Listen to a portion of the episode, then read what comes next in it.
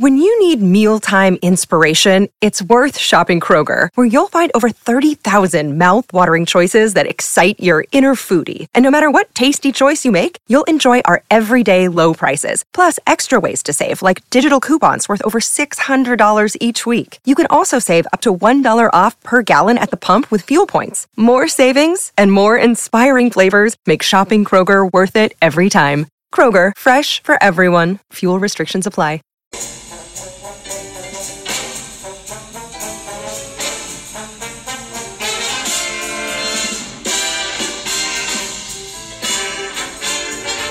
Why, hello there. It's Chappie, the British butler, and it's Keep Calm and Cauliflower Cheese. It's episode number 64. So, when I'm 64, we've reached that. The podcast has reached the age where it starts to forget previous episodes, uh, maybe a little bit of gout in its big toes, um, uh, maybe sort of some sort of boozy habit, uh, too many carbs. It, it hasn't quite had its COVID injection yet, though, but it's coming up very, very soon because it is 64. Um, so, uh, hello there again. It's uh, lovely to be with you. I'm here today and tomorrow. We have two podcasts a week. They go on between 45 minutes to an hour, uh, depending on how much I uh, rabbit on uh, during the course of the podcast. But uh, yeah, I'm, di- I'm just defrosted my socks. Um, and um, I do go for the uh, the duo of socks uh, in into a Wellington boot with the Yaktrax on. Uh, had about six inches of snow. Uh, that's what I was told anyway. I didn't measure the six inches by any means, um, but that's what I was told, uh, and it was uh, quite a snowstorm. And um, Paul George, the border collie, as you can see on my Instagram, keep calm and cauliflower cheese, had terrible trouble getting through the snow.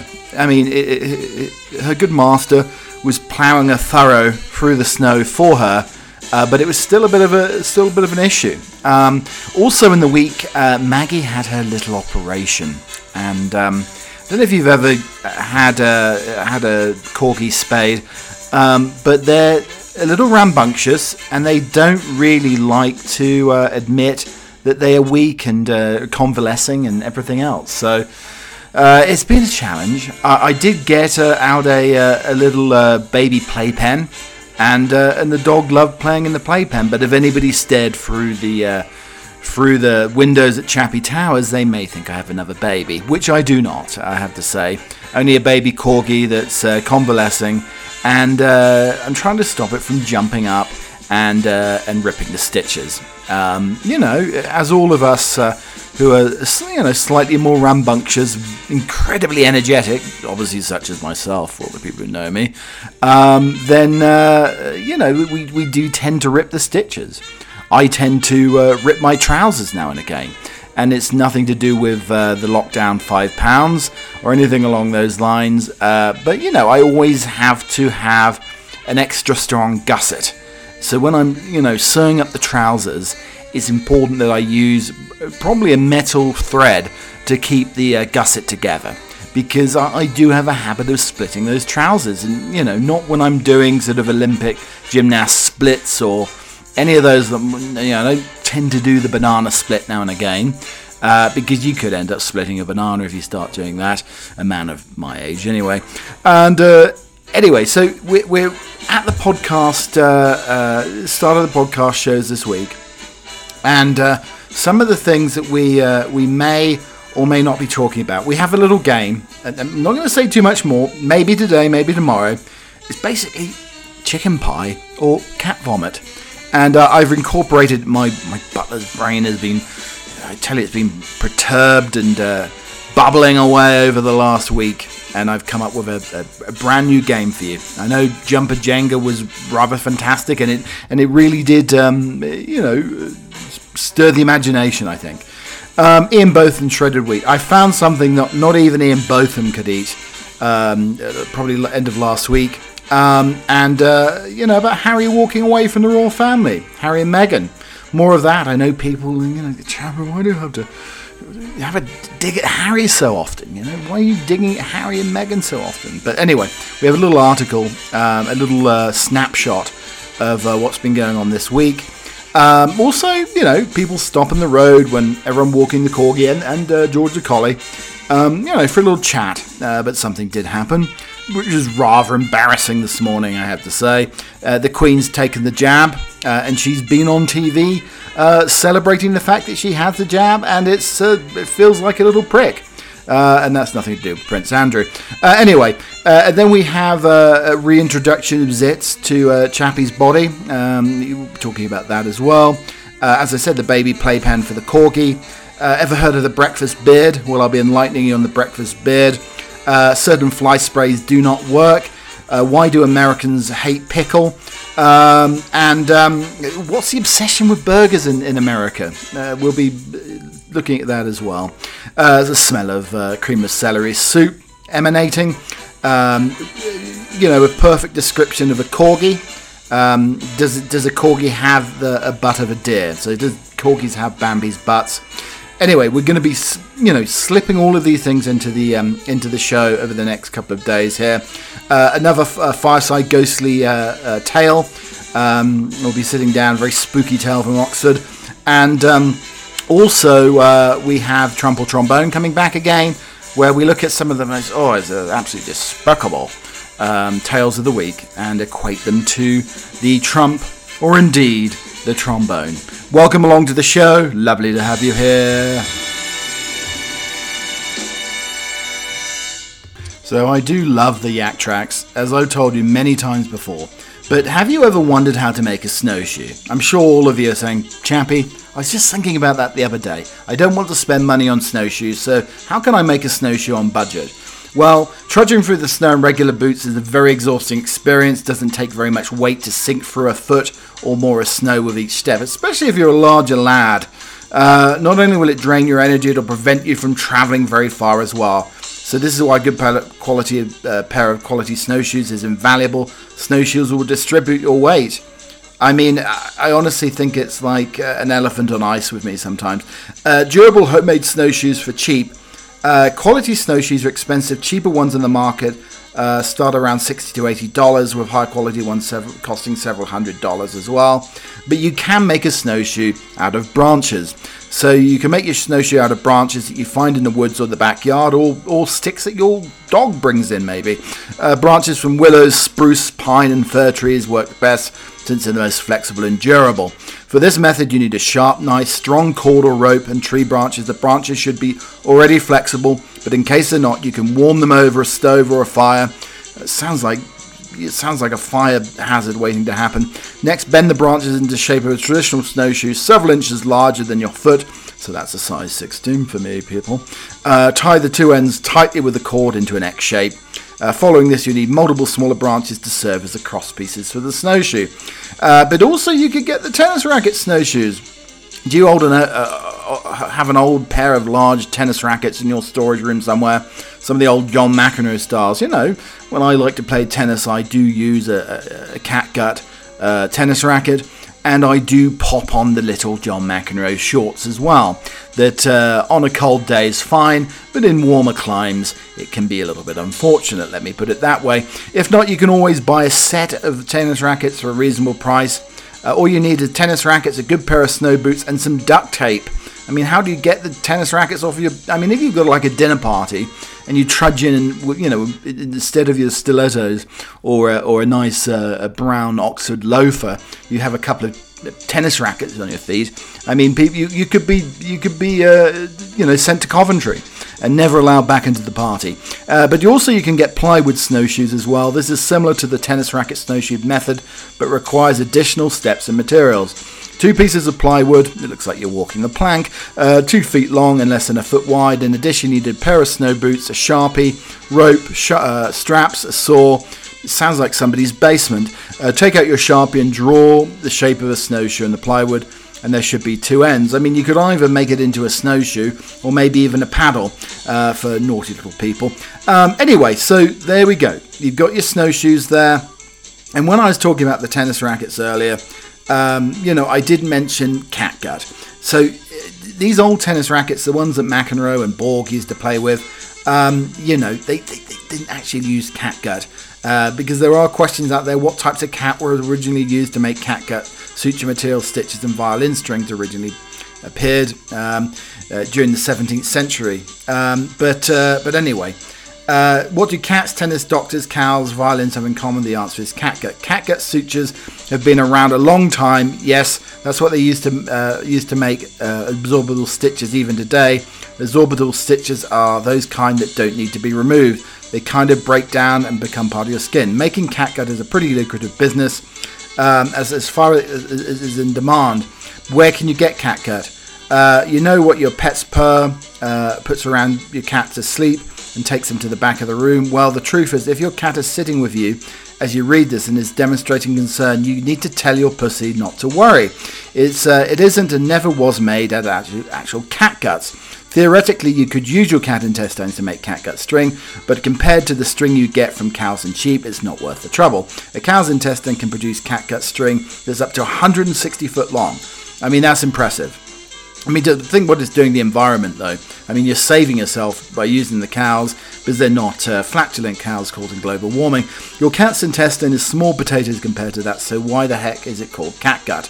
No cats were harmed in making the production of the string. Uh, but when it comes to intestines of cows, mostly cows these days, sometimes sheep, but even horses. But cow catgut, catgut is the biggest current industry. Um, but uh, catgut comes from the uh, submucosa and the external layers. These two layers contain the collagen, which you're looking for. Collagen is found through the bodies of mammals and some other vertebrates.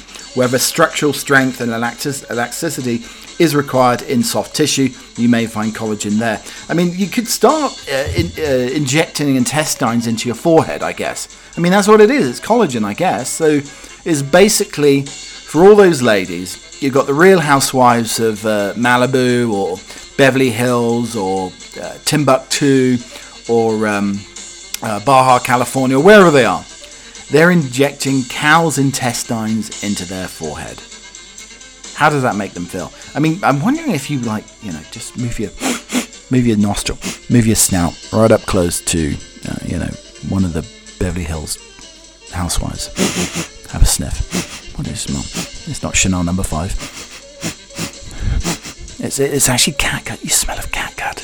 Oh dear. I mean, that they could be kicked out of some pretty heady Michelin star restaurants for smelling of catgut. I mean, the catgut smell would probably overpower the smell of the Chanel or the Givenchy or um, know, who knows what else, Tom Ford, any of the perfumes in Burberry. Um, anyway, I'm just not just naming names off here because maybe some of these will come through the mail to me. You never know. Um, but there we go. Catgut's not really catgut. So, all you, uh, all you uh, cat lovers out there, do not worry. Okay, so for all of you, uh, all of you lot who are not um, from the UK, uh, or any of the sort of Test cricket playing nations, you probably never heard of Ian Botham. But Ian Botham uh, was a very successful cricketer. Um, I guess he was like a utility player in baseball. He, he bowled and batted, so he pitched and uh, was a striker batter. And uh, also, he recorded uh, several uh, commercials during the 1980s, as well as doing a lot of marathons and charity work. You know, a fabulous individual, very talented sportsman. But he also um, basically ate uh, shredded wheat, and he loved shredded wheat. And he did many of these commercials during the 1980s. And uh, Botham uh, was renowned to not only eat one or two of the shredded wheats. I mean, these look like hay bales, basically. Um, but he ate three of these for breakfast. And apparently, no human being ever since, not even a dinosaur in the Jurassic Age, could handle three shredded wheats. I mean, they could handle uh, a couple of uh, uh, Diplodocuses and Triceratops, uh, but they couldn't actually handle the uh, you know three shredded wheat. And the shredded wheat basically is like a giant Triscuit. I mean, we're not talking about a Triscuit that's the size of the Eiffel Tower or the Houses of Parliament or you know the Freedom Tower or the uh, or the, any of those Dubai buildings, basically. Um, but it's a sizable it's a sizable Triscuit that's that's uh, formed into a shredded wheat that uh, them used to eat, basically. And I, I honestly think I, I saw the world's biggest shredded wheat uh, that was next to some construction by a river the other day. and I didn't go over and taste it. I didn't do a taste test or anything, but it was rolled up like a huge shredded wheat. And I challenge Botham to come out here and get his gnashes around this huge shredded wheat. Because I think he's the only man. He's like a. He, if, if Marvel ever came up with another superhero, it would be in Botham. And Botham could uh, be the shredded wheat superhero. He could eat breakfast cereals that, you know, no other uh, superhero could eat. Maybe he could eat porridge without sugar. I don't know how anybody could, but Botham could eat porridge without sugar. Uh, he could probably uh, he probably could eat um, you, you know ricicles or frosted flakes without sugar as well. Again, is like eating cardboard, but Botham could handle it. He is a utility player. He could do shredded wheat and all other breakfast cereals, and he wouldn't have a second thought about it. And dozen more restaurants run by prisoners could be open to the public under plans to boost job training for inmates. The program by the rehab uh, charity Clink uh, will be uh, expanded from 4 to 74 prisons uh, in England and Wales over the coming three years. The uh, scheme trains inmates as chefs, waiters, and caterers to help them prepare for life outside jail.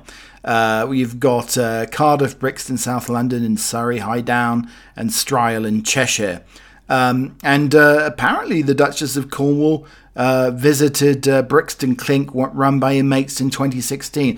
I hope she had a jester uh, testing for arsenic or um, maybe pieces of old hacksaw uh, in her food. I mean, can you imagine? You know, you do a lovely bit of turtle soup, and there's a hacksaw, or maybe it's flavored with awful arsenic or something along those lines. It'd be absolutely abhorrent. Um, but uh, but anyway, I mean I don't know if I would eat a sponge cake uh, made by a prisoner. Um, I suppose that's all part of the uh, rehabilitation, as long as they don't use wholemeal flour. So we have Motley the Harlequin macaw soars over the Peak District after being trained in free flying. A multicoloured macaw has been spotted over the Peak District after its owner spent months training him to roam freely and taken the views of the rolling hills. Chloe Brown, a zoo biology student and part time employee of the Royal School for the Deaf in Derby, has raised and hand fed Motley, the harlequin macaw, since he's around 21 weeks old.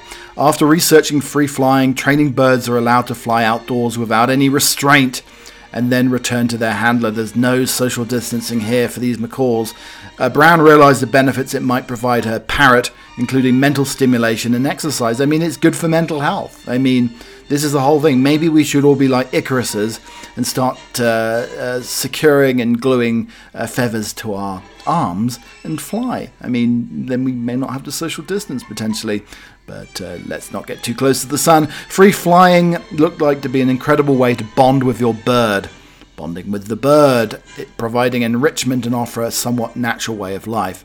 Uh, after nearly a year of training, Brown says that she's formed a bond with Motley that was allowed to take, uh, take him on regular trips across the Peak District, exploring places such as Curbar Edge, Millstone Edge, Stepping Stones, Monsal Trail, and Lackthorpe Dale. At the beginning of March 2020, we uh, practiced recall training with Motley, improving his skills until I got to the point he was fully trained to fr- uh, free fly outside. Although I train Motley myself, I always recommend that the others find a mentor or trainer. I'm heavily involved in the free flight community and had other f- uh, friends and professionals to speak with to gain advice uh, or critique to improve. Motley, who is now two years old, uh, has uh, been pictured flying off cliffs and diving through the trees um, over in Derbyshire. Brown chooses destinations carefully uh, to ensure that he is safe but gets a small challenge to enrich his flight time. Uh, Motley has a very strong bond with me, therefore, he wasn't interested in receiving food rewards and just loved to cuddle once he came back. I mean, you haven't tried any monkey nuts. Monkey nuts are, are, like catnip for macaws, I believe. But you could sort of, I mean, maybe Motley could be a new member of Mötley Crüe. I mean, I'd love to see a screeching macaw with Tommy Lee, or uh, or, or maybe Andrew Lloyd Webber could uh, could audition him to Joseph's multicolored dreamcoat. He comes with his own multicolour plumage. It would be absolutely fantastic. So Prince Harry vows he'll never walk away from the royal family, but had to leave a toxic environment. He has a candid interview with James Corden on James Corden's late night show. Um, and he says it was never about walking away, it's stepping back rather than stepping down. He told uh, he told host Corden. I mean, the thing is, though, with the with the whole uh, walking away thing, the royals cannot really do their job remotely in another country that isn't part of the Commonwealth. So Harry did, in fact, walk away um, because there's no sort of work from home situation here. He has to be within the UK or within the Commonwealth and doing his job there. Um, but uh, but I mean, I, I, I, was thinking in the week though that maybe something else was behind all of this. I mean, I, am just hazarding a guess. I mean, wasn't you know because uh, Kate had better fashion advice than Meghan, or the uh, courtiers were nicer to Kate and William than they were to Meghan. Um, nothing along those lines, indeed. But I mean, I, I have a feeling I know what it is. Yeah, okay. So, so absolutely lovely to see you, Grandmama. Th- thank you for inviting me over for some tea. Uh, some Darjeeling, if possible. I don't really like the Earl Grey. Um, but just wanted to say uh, again, I'm so sorry if I upset you this last year. I was you know, just over in America, and I think the burgers over there taste much better. So Meghan tells me and told me to tell you. Um, but um, the, the, I just wanted to go into some of the real reasons that I, I left the royal family. And um, it's nothing to do with William and I falling out, or, or nothing to do with uh, Meghan being jealous of Kate or anything like that. Um, but uh, but um, um uh, mm, how can I put this? Um, mm, oh, awful, terrible goose well, Meghan really, really, really can't handle the. Uh, uh, she just cannot stand and cannot handle runny egg yolks. And that's how everybody likes to eat it over in the UK. And it's absolutely awful. She cannot handle the the, the, the meniscus and the, and the runny runniness of the yolk. Absolutely awful. And, and, and, we had to move because they like a more solid yolk in America. N- none of this runny nonsense. So just apologies again, uh, uh, uh, uh ma'am and uh, grandmama. Uh, so sorry, uh, Your Majesty, for causing such uh, disdain and issue. Oh my god, I hate the runny yolks! So, uh, we dram, uh, as in the mais oui, oui den, oh la la, le oui den. Um, so, the we dram, whiskey passes French wine test. Researchers claim to have settled a decades old dispute by showing that French winemaking concept of terroir can be applied to whiskey. The findings suggest the fields of barley from which the spirit can be made, made leave a unique imprint on a dram. It could also lead to an uh, appellation contrôlé system, uh, similar to that used to guarantee the pr- provenance of French wine. For wine, uh, terroir uh, depends on the interaction of local factors bedrock, soil, microclimate, topography, farming methods, and their influence on the product. As the author Andrew Jefford puts it, to uh, involve terroir is to argue that a Chablis tastes as it does not because it's made from Chardonnay or cool fermented in steel on fine lees with a magmatic, but also because it grows on the slopes of the Cambrian limestone at uh, 47.815 degrees north in a semi continental location in the Seine basin, and uh, may have been fermented with indigenous yeast. Whether such thinking is relevant for fermented barley has long been disputed, not least because the character of a whisky is assumed to come largely from the barrels which it has aged. The study looked at barley on two farms in Ireland, Athy, County Kildare, uh, Bunclody, County Wexford. Two varieties were planted at each site for two years. The barley of each type from each crop was kept separate and used to produce 32 microbatches of raw spirit. These are analysed by the panel of whisky experts and to equipment to identify the aromatic compounds that were released. Of more than 40 compounds identified, half seem to be directly influenced by the whisky's terroir. The uh, differences made by the farms and the year were more significant than the types of grain. This types of study demonstrates the terroir impact and highlights the potential to produce single malt whiskey from characteristics influenced by more than barley variety production and uh, uh, maturation processes, the authors wrote. However, their findings come from caveats. Professor Kieran Cawley of uh, the Irish Government Research Centre has carried out the analysis and uh, and and said that uh, it is not known to what extent terroir character survives the Aegean extent. Inland Athy site had produced higher pH levels with increased amounts of calcium, magnesium, and uh, in, his, uh, in its limestone-based soil. It had consistent higher temperatures and less rain. Spirit from this barley was characterized by toasted almond notes and multi biscuity oily finish. The more exposed Bunclody site had lower pH levels, increased amounts of iron, copper, uh, and manganese in its soil, which was based on the shale or slate bedrock. The farmland is closer to the coast and was subject to more volatile weather. Spirit made from this barley uh, was light and floral with a flavour of fresh fruitiness. I think the key in this whole debate is that when the uh, French play the Scottish at Murrayfield in rugby. I don't think it's. I don't know if they played it yet or not in the uh, Five Nations rugby tournament. Is that during the halftime interval? I think that the French and Scots teams need to uh, start doing shots of whiskey. So I think you know the Scottish rugby players need to pull out you know a hip flask from their sporran, and uh, they need to start downing uh, and doing the Scotch, and then see which team comes out better in the second half, and then the debate would reach its conclusion. Okay, so it's now time to throw a few more logs on the fire. Stoke it up, stack it up, because we have another fireside butler ghost story. And today, we're back in Oxford, Clifton Hampden. The ghost of Sarah Fletcher haunts a house called the Courtiers. So attractive is the ghost that she may have fallen in love with her. If you decide to ignore her, she will only stay, become a nuisance, and upset your stay. Her husband, a naval captain, left her and tried to marry a wealthy heiress. At his wedding, Sarah announced he was committing bigamy and stopped the marriage. The captain went back to sea and was never seen again, while Sarah, heartbroken, hung herself from the rail of her four poster bed. So I think I had my most immediate social dilemma just happened just now as I'm recording the podcast, within minutes. So I was talking about different uh, perfumes and aftershave at the top of the program, and just now I had uh, Lenny Kravitz come on and advertise Yves Saint Laurent. So he came on and advertised Yves Saint Laurent, and uh, I was literally talking about perfume a few minutes ago on the podcast. I tell you, the aliens are listening in, people. The aliens are listening. I mean, it's it's almost like a uh, an IT or technological séance. I mean, people are listening in.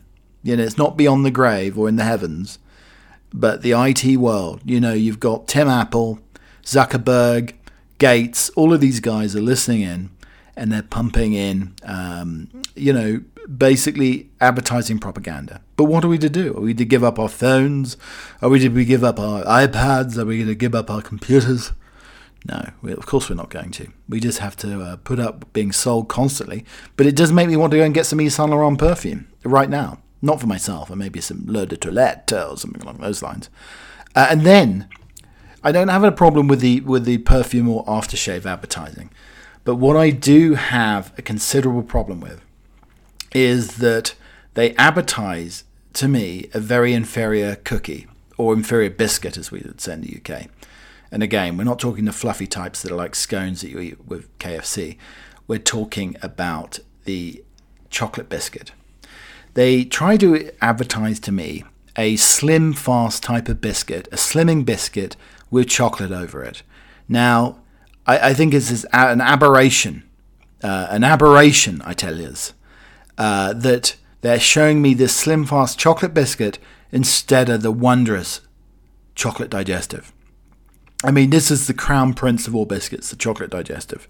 And they're showing me this inferior jester of a biscuit is a court jester pauper of a biscuit instead of the uh, digestive. I mean, a chocolate digestive, not the digestive, a chocolate digestive is a delicious biscuit to uh, dip into a cuppa. But don't show me the slim fast biscuits. I tell you, the IT the IT gods are making me very angry now, showing me this very inferior confectionery biscuit. It's, it's, it's not even confectionery biscuit. It's a slim, fast, awful cardboard biscuit with some poor quality chocolate over it. Anyway, deep breaths. Uh, okay, Chappie. deep breaths. Okay. All right. So I'm feeling better now. So at the moment, having to take two separate dog walks. A very short dog walk for uh, Maggie the corgi, who had a little operation, and um, very short. So this morning, I, I, was meandering, trying to avoid the snow and the ice and the and the snow melting substances, the salt and everything. I don't want to get that into into a little wound or anything. So I was walking along, headphones in, listening to listening to the radio, lovely British station with some good quality rock and some groove music in them, and um, Anyway, in another world, I mean, I have my gaiter mask over the ears, uh, not over the mouth, but I don't want to steam up the spectacles. And I don't want to steam up the spectacles, testicles, wallet, and watch this time early in the morning, dear. No, you don't want to do steamy. You don't want steamy windows that early in the morning. Let me tell you. Um, but I was walking along, and a car stopped beside me you know, I like to have a you know a happy, talky, talky, chitty chat with the neighbours. A lot of lot of old dears who live around here want to you know now how I iron and how I press and how do I get out these awful stains and different things, you know, and what do I use to polish the silver? I mean, there's important topics of conversation. But today eh, she wanted to talk about the corgi. Now, you know, she saw the little inflatable cone on her head. Inflatable cones are the best way to go. Thank you, my darling. Um, and anyway, so she wanted to have a chat about the, the corgi because I recognised her. She has two corgis of her own, and they're the sort of multicolored corgis. They're not the uh, uh, not the sort of beige yellowish corgis that you get. Uh, but uh, Maggie's got you know, a bit of white, bit of black, bit of brown uh, in her coat. Um, lovely doggy. And she said, "Yeah, you, you, I see this corgi there."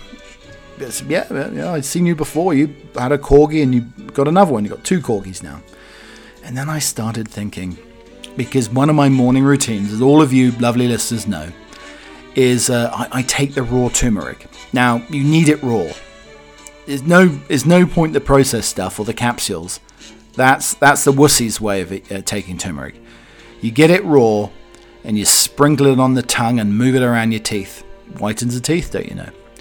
Um, but the thing is, it, it, does it does start to uh, rather discolor one's tongue.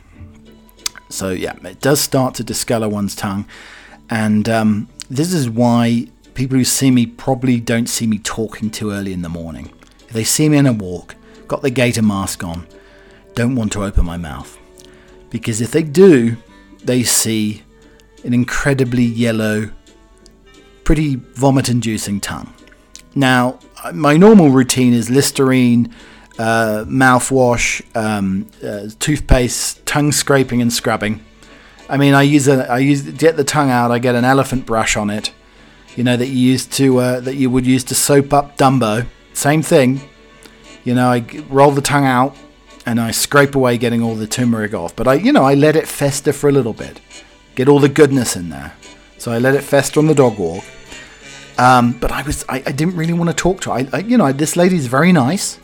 She's a fellow corgi owner, um, but I didn't want her to see that I had an incredibly yellow. I mean, it was a Colonel Mustard tongue, basically, um, and, and, I didn't want her to see this.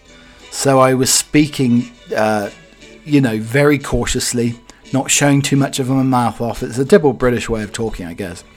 And um, but I didn't want to show off the mustard tongue. I mean, I was very aware, and I was a little short with her. Now I'm very sorry. I mean, I, I think I now may need to go and take a box of milk tray over to our house or something, because uh, I was I was a little short, but I didn't want her to see that I had this rancid yellow tongue. And so anybody out there who sees me early in the morning, and that's why I never do any photography before nine o'clock, darlings because of the yellow tongue. Absolutely bizarre. The paparazzi get a picture of the yellow tongue, and the, I mean, the whole, the whole the third World War Three would break out, darlings. So yes, so I, I wouldn't, uh, I would never, never show off the tongue too early in the morning. That's the key. Um, but uh, maybe I need to start my uh, early morning uh, turmeric routines just a little bit earlier. So if I have any chit chat, on the way, I will have a sparkling, pristine, pinkish tongue. So, time for more trumple trombone. So, uh, first up on the Oki today, we have the mutant baby shark discovered by fishermen with a human face due to a rare condition. Um, so this this doctor um, found a mutant baby shark which appears to have a human face and has baffled fishermen after it was caught off the coast of Indonesia. The bizarre creature was found by Abdullah Nuran after he set off uh, to the Rote Ndao in East uh, Nusa Tenggara on Sunday, February the 21st. He accidentally caught a pregnant shark whilst out fishing. Experts suggested its unique appearance was due to a rare condition. Abdullah noticed the apex predator was pregnant with three pups. Um, but uh, but the one of the distinctive appearance was two large eyes, uh, uh, round eyes underneath its nose, and actually looked like uh, looked like a human. Um, I mean, next it'll be sharks with freaking laser beams on them. Um, but there are some plastic uh, Hollywood plastic surgeries out there that uh, can give humans the face of Mini Meg. I mean, I think in, in, in LA, I mean, you could go in there and have the f- face done of the mini megalodon. I mean, I think it'd be absolutely fantastic. You go in there. Um, uh, yeah, can I have Meg Ryan's nose, please? And um, could I have the face of Megalodon? And woman makes fluffy free ingredient uh, hash browns and say they taste just like McDonald's. When lockdown continuing for the next few weeks and people urge to stay at home in the UK, as much as possible, you might be missing a favourite fast food fix. Uh, but uh, as with everything else, TikTok's videos can solve the problems. A culinary uh, entertainment account known as Sauced Up Foods has shared their method for making hash browns, just like the ones you get at McDonald's. And the best part of the recipe only calls for three ingredients. You would not believe these McDonald's hash browns are literally made out of three ingredients and so crispy and uh, fluffy on the inside. Uh, she goes to demonstrate. The first thing I do is peel russet potatoes and peel two for my recipe and then cut them to thirds and parboil them uh, and then once they're partially cooked uh, for about eight minutes, uh, you grate them, add one egg and a tablespoon of cornstarch. And that's the uh, special ingredients. Um, but I mean, I mean, I wonder. I mean, thinking of McDonald's on a completely different subject here. I mean, I wonder why Ronald McDonald, the clown, was uh, was retired. I mean, did he retire and start appearing in creepy clown movies? I mean, what happened to Ronald McDonald, the clown? I mean, he was incredibly creepy, wasn't he? But uh, anyway, back to the hash browns. I think these are hash brown pretenders, and the only real deal is uh, loving it at McDonald's. And a woman named Lily has taken to TikTok to share the hilarious cake fail she had uh, after asking a friend with a small baking business to make her something for her sister's birthday. Uh, it's always nice to support small businesses and shop local, but one woman who recently tried to do that was left disappointed what she got. Uh, the TikTok user named Lily Davis claims to have asked a friend who runs a baking business to make a birthday cake for her sister. She said she paid £15 to make the cake and was hoping to get a pastel pink shaped like a little pig with a curly tail and everything. However, the birthday cake that arrived on the day looked nothing like she had hoped. Instead, she received a cake that was very messy, pink icing and some pink and purple Smarties arranged on top to look like the face. Two chocolate bars were stuck each side of the cake as arms. I mean, it was a total and utter mess. I mean, they made a real, real pig's ear of the cake. It sounds like the Great British Balls Up, complete with a soggy bottom. So, my lovely parents have been making appearances on the podcast recently with some of their uh, stories and lockdown, basically. So, uh, it made me think about a new game that I, I want to invent, that I want to introduce to you, the podcast listeners out there, all around the world. I think anybody can play it, anybody with pets can play this. I mean, it's almost like pets win prizes, or the pets wouldn't win prizes in this case, I don't think. Um, but it's uh, you know it's a game that um, that uh, you know could be called um, uh, chicken pie or a cat vomit. Um, so I mean, basically, what happened here, and let me set up the story, is um, we had or, or, my parents had uh, the other day um, my mother was making a huge batch of uh, chicken pot pies, as you would call them in America. Absolute delicious, fabulous recipes, lovely little creamy roux, uh, mushrooms in there, all the goodness in there. And um, anyway, she was uh, making this, and I think transporting it from the uh, from the fridge over to uh, over to put into the oven. Because she made pre prepared. This is one she made earlier, okay. And um, on the way over, I think you know as you get a little bit older, your hands get a little bit shaky, I suppose, and um, and, and, something may may or may not have uh, fallen onto the uh, kitchen floor. And um, anyway, my dad came along. He'd been in the garden. Oh, how do there, mum? Uh, just in the garden getting some Brussels sprouts, sir. Lovely, lovely, lovely. Anyway, so he, he came in with the vegetables and etc. And he saw um, and he saw on the floor, uh, you know, some sort of liquid or something. And you know, came over. They you know sat down, had a cup of tea, staring at this this little dribble of liquid on the floor, and they were trying to determine, um, you know, with great difficulty here, uh, whether it was indeed uh, the sauce from the chicken pie or was it indeed cat vomit. I mean, debating for hours. I mean, the Norfolk clock in the UK goes a lot slower than many clocks. Um, but here they were, debating, you know, what, what has seeped onto the ground here. So, um, you know, was it cat vomit on one side? Or was it uh, indeed sauce in the chicken pie? So, Dad uh, knelt down, popped his little finger into the sauce, took a dollop of it up into his mouth, and uh, oh, mum, that that uh, oh oh, mum, that's lovely. That's a, that's a chicken bar. Ain't no cat vomit there, mum. So it made me think. I mean, we all have uh, fairly naughty pets out there. I mean, I'm sure some people have very well trained pets out there. Um, but it made me think. I mean, just the other morning, I came downstairs. I came downstairs. There was no seepage of chicken pie or anything on the floor. But Jack, the old man of the equation, the rat terrier, almost incontinent. He needs some incontinent trousers on, definitely. Um, but uh, I mean, it made me think of a, a, new game that one can play. Because sometimes you go down and it's impossible to determine uh, was it emanating number two or number one? Was it a number two or number one? I mean, it basically is it's basically like picking a, a card from the middle of the pack here. I mean, it's uh, it, it, the game that I'm going to call this, and I, and I'll play it. I will record this. I'll go down. I will not look at the what's happened beforehand. I will not go down before. I'll go downstairs. I'll press record on the iPhone, and uh, we'll play a game over the coming weeks of play your pet plopsies right. Pay your pet plopsies right. Is it vomit, or is it uh, something a little bit more dastardly? Let me put it that way. And uh, we'll be we'll be playing that game over the coming weeks on Keep Calm and Cauliflower Cheese. Ladies and gentlemen, welcome to the show.